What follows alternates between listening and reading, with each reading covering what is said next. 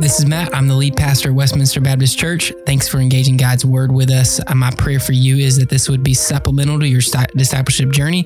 Uh, if we can connect you with a local church or discipleship group, uh, please contact us at info at discoverwbc.com.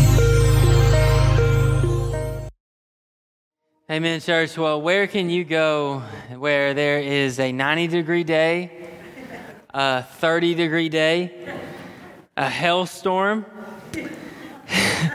a complete power outage, and a platter of mushed pig head called scrapple. Mush. That's what it says on Wiki. Mush. Scrapple. Whew. Nowhere else except for Carroll County, Maryland. Yep.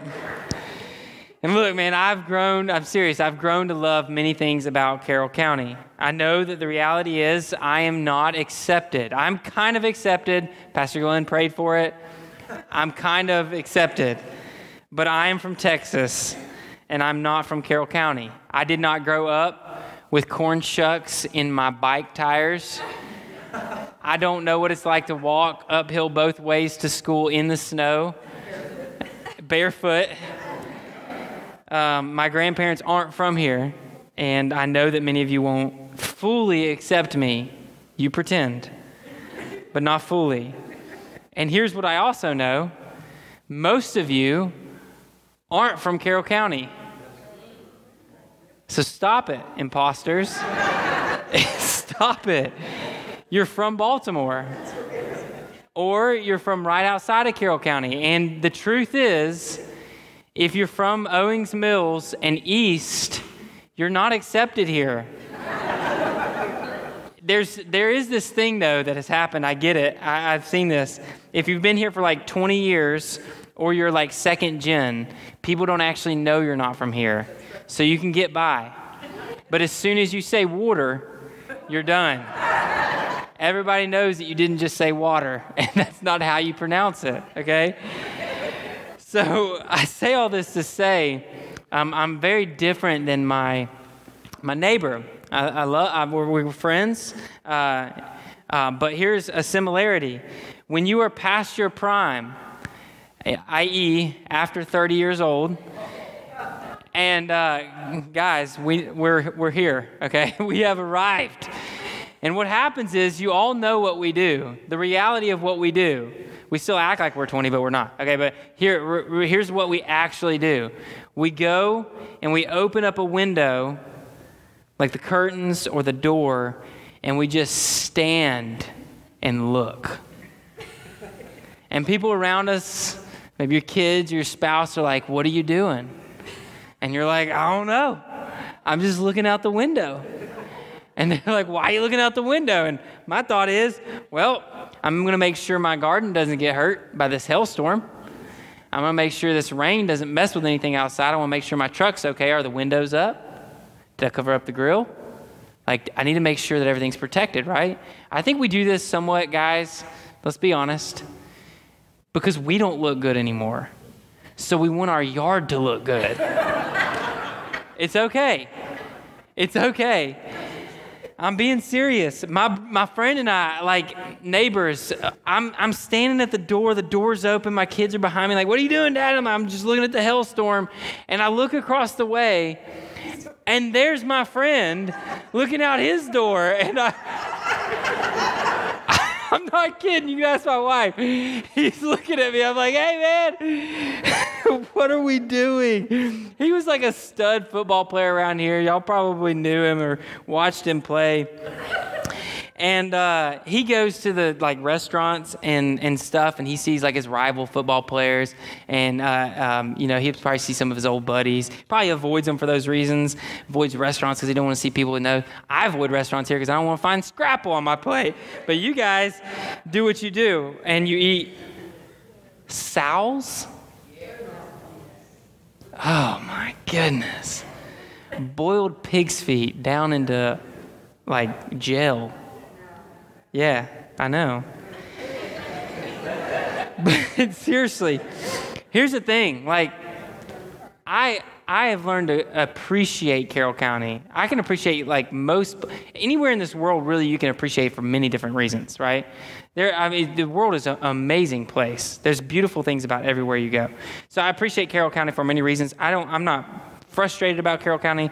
I, have I've grown to love it. All right, but here's the truth, though. It's not my home, right? Like I'm, we're making a house into a home uh, my family's here, so it becomes like my home. People say home is where the heart is. These things are true. But when I think about like my home, I'm thinking about 3385 Nancy Creek Road, Gainesville, Georgia, where we shot cowboys and Indians with a BB gun in the basement, where we built uh, uh, ramps for our four wheelers to jump. Uh, where we had bamboo forests and all of those different things. Like that was that was where I grew up. And if, I, if you said, Where's your hometown? I wouldn't say Westminster, right? I would say my hometown is Gainesville, Georgia. It's not even where I was born, uh, it's just where I grew up, right? Now, my wife and I are building a home. So, where, let me ask you, where is, where's your home? You don't have to yell it out. Most of you would say Baltimore, I get it. But where is, in your mind, where are you like, man, this is home? And maybe it's in the house you live in today. I, had some of my good friends live in their childhood home right now. That's pretty awesome. Um, wherever you live, are you making that in your home? What is your home? Because uh, if people say where uh, home is where your heart is, think through this: Is your heart secure in heaven, or is it rummaging through earth? Is your heart secure in heaven, or is it like a pilgrim uh, and it is foreign and it doesn't understand what heaven's like? Is it secure in heaven like it knows what heaven is like? It knows how to speak it, act it, think about heaven and on heavenly things?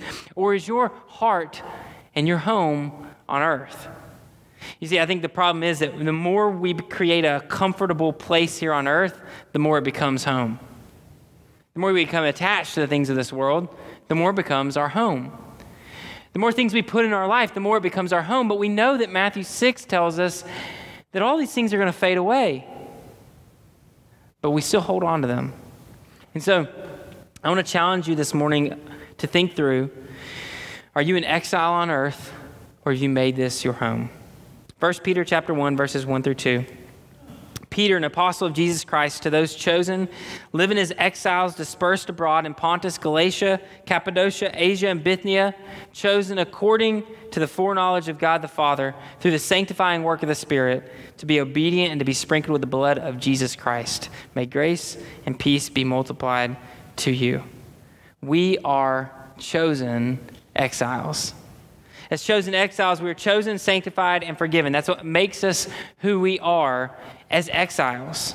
What that means is, as chosen people, before the foundation of this world, God saw the world, God saw the people in the world, and He chose you. He specifically chose you to be distinct, to be different, like He chose Abraham to be called out and to be different from the rest of the world, like He chose David to become the king. He chose you to be His child, His daughter, and His son. And as He chose you, He chose you from out of that world and created a people. Now, what do you do when you do that? You make them different than the world. And so now all of a sudden we become exiles because we no longer claim to be simply citizens of this world, but citizens of heaven because we've been chosen to be citizens of heaven. God chose you out of the world to be a citizen of heaven. Let us not live like we are citizens of earth, for all these things are passing away. Second, we see that it is sanctified in 1 Peter chapter 1 verse 2. These chosen exiles are sanctified by the Spirit. So they're chosen according to the foreknowledge of God before time he chose them, then he sanctified them. What does it mean to be sanctified? Now we know that sanctified means to be declared holy, made holy, and, and eternally be holy, to actually be who we've been declared to be, right? If that's true, that first part, let's hone in on that. God's declared us good. Just like he did from the very beginning, he's declared us to be that again. He looks at us and he goes, Man, you're very good. We, we don't deserve that. We've been given that because of Jesus Christ's blood on the cross and resurrection. We are now declared very good. Because of his life, I can be declared to be good, right? Okay. This passage is not talking about the process of becoming good, it's about the declaration of being good. It's about that moment where you came to Christ and said, I can't do this alone. Who I am is not uh, who I want to be. I've chosen things that are not good for me. I can't stop doing it. I need help. And you've said, I believe in Christ, I believe what He did on the cross, and I believe His Spirit will work in me to change me into who He's created me to be, and I want to be who He's created me to be. And then that process and that journey, that process of sanctification that comes later, we can zoom in on this one moment where you were clinging to him, going, I need help. And he looked at you and he said, Because of Jesus, because of my son who died on the cross, you are holy. You are good, very good. And in that moment, you, you, what happens to us, in that very moment, what happens to us is the rest of the world sees us as his, as his people, as God's people. You, uh, we have to be careful here but it is true that many people will put us on pedestals, put Christians on pedestals, right? Uh, it's like, well, uh, and, and, a lot of Christians will say, I don't want to be put on a pedestal. And pastors will say, I don't want to be put on a pedestal, don't put me on a pedestal. But the reality is, you were chosen by God as sons and daughters declared to be holy in the front of everyone in this world. You walk out of this church and you tell people that you follow after Christ, that you live according to his word, you've memorized his word, and you're doing his word. You're going to be put up on a pedestal. And it's not a bad thing. You see, we could use a um, illustration of put up on a pedestal, or we could just take directly from Scripture. You're the salt of the earth. You're a city on a hill. Literally, the church is the city on a hill. There's no more, there's no more pedestal than, the, than a city on a hill that everybody's walking to, seeing the lights, the, the flames flicker. Everyone's walking up and seeing the light of the world, Jesus Christ being represented by you. And so now the rest of the world literally sees you as what Jesus has already declared you to be. He declared you to be good. How much more does it feel like an exile to already been declared, chosen by God, separated out from the world, declared to be holy in, in front of the world? Like, these are my people, they do what I say. These are my people. They follow after me and they preach my uh, gospel message to you. You've been set apart to be used by God. That's what it literally means to be holy, set apart by God. We are chosen exiles, chosen by God, exiled from this world. We're different. And finally, the third thing he tells us in 1 Peter chapter 1 verse 2 is we're forgiven. Um, now, that, that uh, he says, uh, you are obedient and you're sprinkled by the blood of Jesus Christ. That first uh, phrase, obedient, it's used in multiple different ways throughout Scripture. One of the ways is you're obedient throughout your life to what God's called us to do. So, like fruit of the Spirit, um, obeying God on where to go, what to do, who to be with. The other form is obedient to faith, or the obedience of faith, or something like that. In Romans uh, chapter 9, it shows us uh, people can be disobedient to faith. When they're presented with the gospel, they can disobey. And then in Acts chapter 6, verse 7, look at, listen to this. It says, So the word of God spread, the disciples in Jerusalem increased greatly in number, and a large group of priests, that is, Jewish priests, became obedient to the faith. That is, they, they believed in the faith for the first time. They said, I'm going to obey this uh, this truth, this gospel. It's their coming to faith, right? So, um, obedience to the faith is uh, declaring they believe in Jesus Christ and then sprinkled by the blood. Those two taken together, they're faith and forgiveness. That forgiveness is uh, in this passage used as sprinkling of the blood. Now, we know multiple times that's used throughout Scripture. One of those is uh, in Leviticus chapter 14, verses 6 through 7. The sprinkling of the blood equals uh, a leper being cleansed. Someone who had a disease is cleansed by the sprinkling of blood and given a new life. They have a new opportunity. They were exiled from community, they were separated out from community. Now they can be part of community again. They're given new life.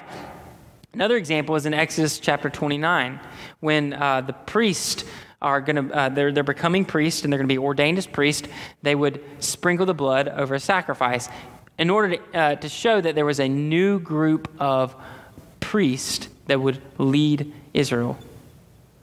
They have a new occupation.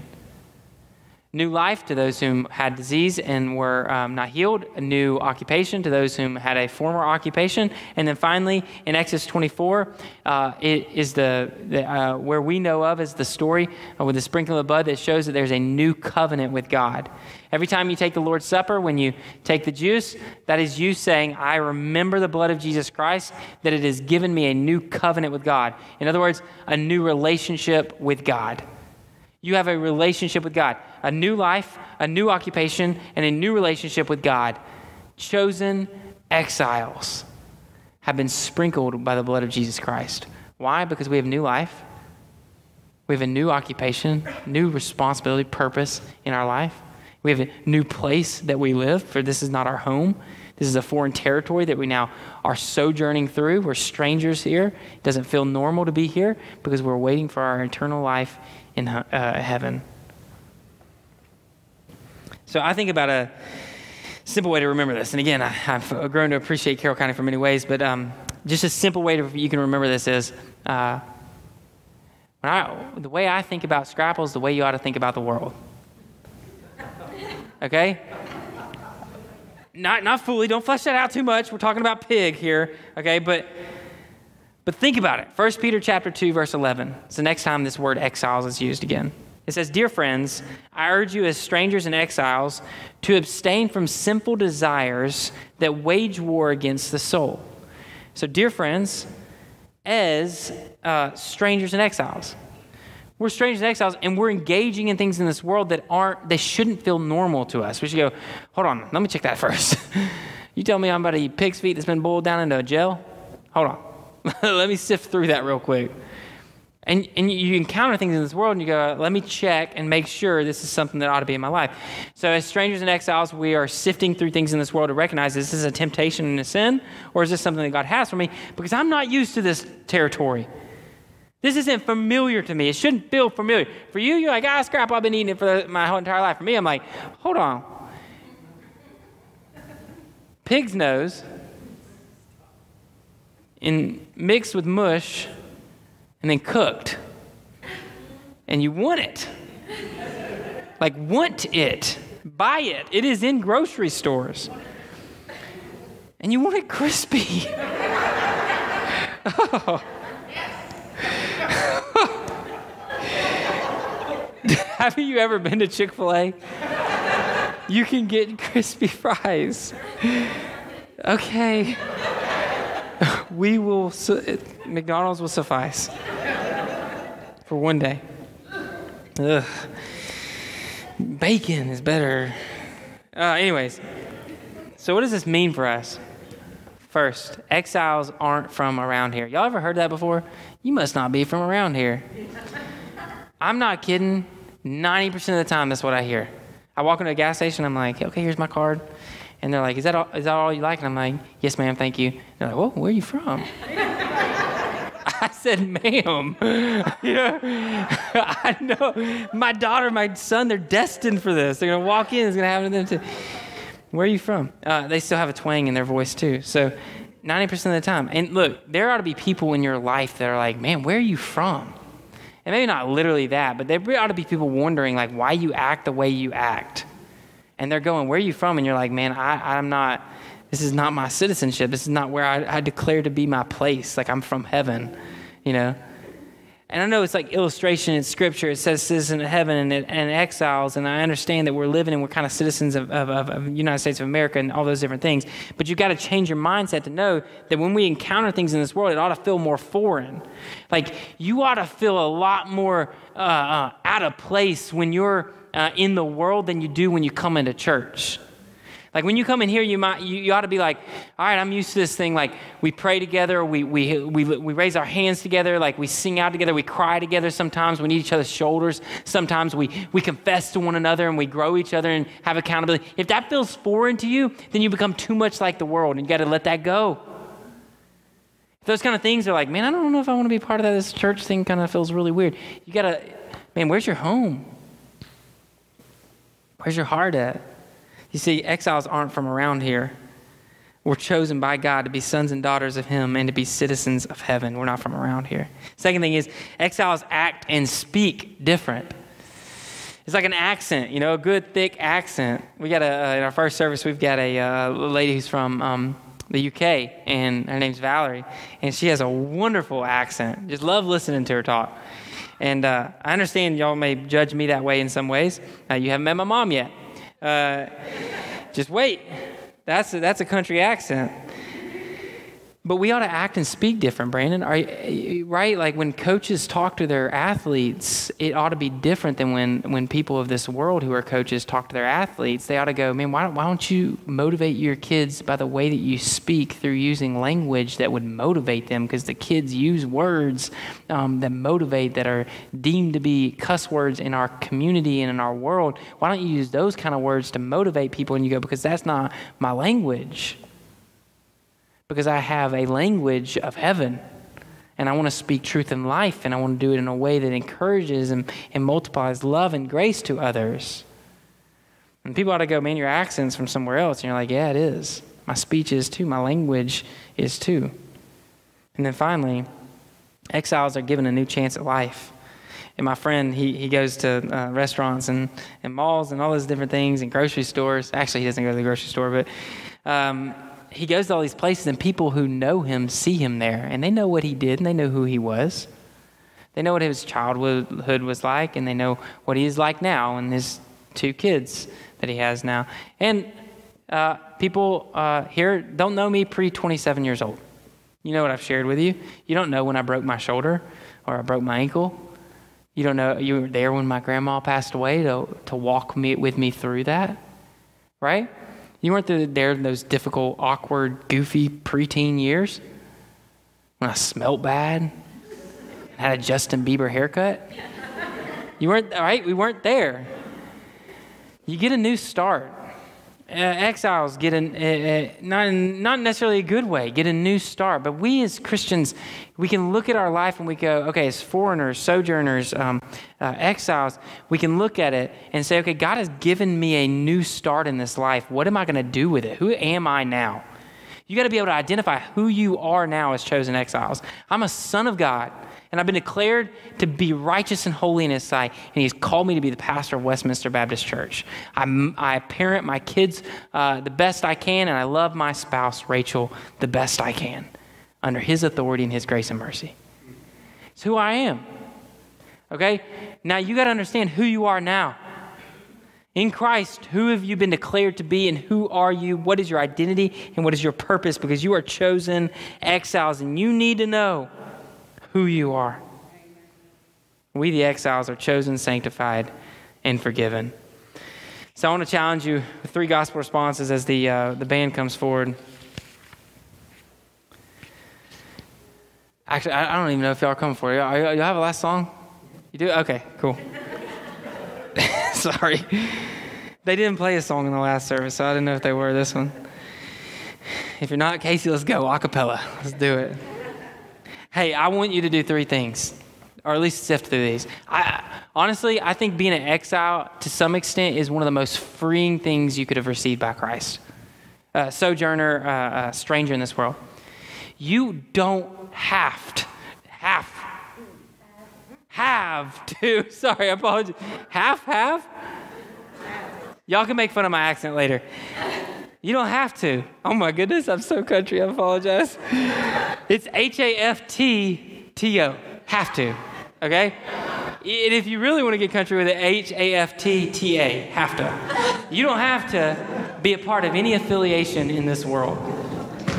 You know what I'm saying, though? Seriously. You don't have to identify with a political party. You don't have to identify with a, a sports team. If you're from Baltimore and you don't cheer for the Ravens, it's okay. I know. I get it. Like you're like, I, I rock the commanders, and they hate you. But as Christians, we don't have to affiliate with things of this world and to be declared to be part of them as our identity because we are citizens of heaven. We've been freed from the responsibility of taking these things on earth and saying they are what make me who I am. No, no, you've been declared to be a citizen of heaven, and now we have truth that comes from heaven, not from this world. And all of a sudden, like, I look at everything and I can say, I like a little bit of that, and I like a, I like a little Lamar, and I like a little bit of Dak Prescott. And you put the, like you bring those things together. Like you don't have to choose one. You know, you got, I like a little bit of this political party, and I like a little bit of this political party, and I think I, I think I'm, I'm working with these things. I'm going to try to find the best person that aligns this. You know why? Because my king is not the president of the United States. Because my king is the king of this world. And so now we're free. And all of a sudden, you can evaluate every affiliation you have in your life. You can look at all those things, put them on down, and just go, okay, why am I affiliated with that? That's just one more thing that's clinging to my life. And it's going to go away when I get to heaven. So don't try to take it there. Second thing, evaluate beliefs, actions, and words in your life. Look at those things and say, okay, the world's popping me up on a pedestal, whether I like it or not, I'm the salt of the earth and a city on a hill. Let me look through those things and see that I've been a chosen exile that's supposed to look different than this world. But man, I look a lot like this world. Let me separate those things out. What are those things that are holding me back? Let me separate out from those things because I am sanctified by God. I'm a chosen exile. And then third, I want you to start fresh. Man, what does it look like to start over? Okay, God, I give you all those different things, and now I know you've chosen me, and I know you've made me an exile in this world, and I'm going to be different in this world. So, what does my life look like now? How should I treat finances? How should I treat my job, my spouse, my kids, my church, my city, my po- politics, uh, sports? How should I treat food and my engagement with it? All of that, we're exiles. Don't look like the world.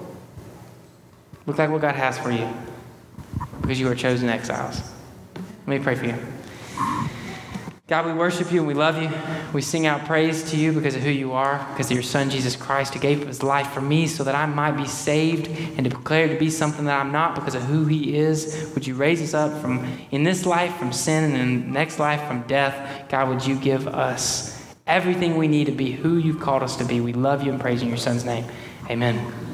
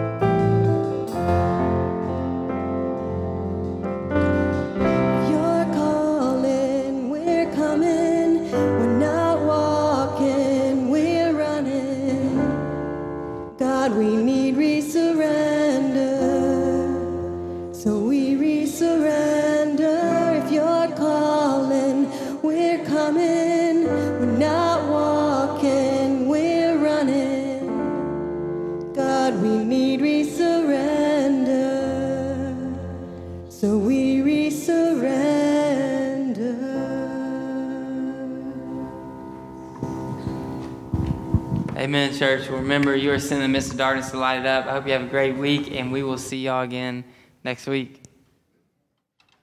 You have any questions about the sermon or would like to know more about following after Jesus, uh, please contact us, and we would love to talk more about your relationship with Christ and how you can grow in your spiritual journey.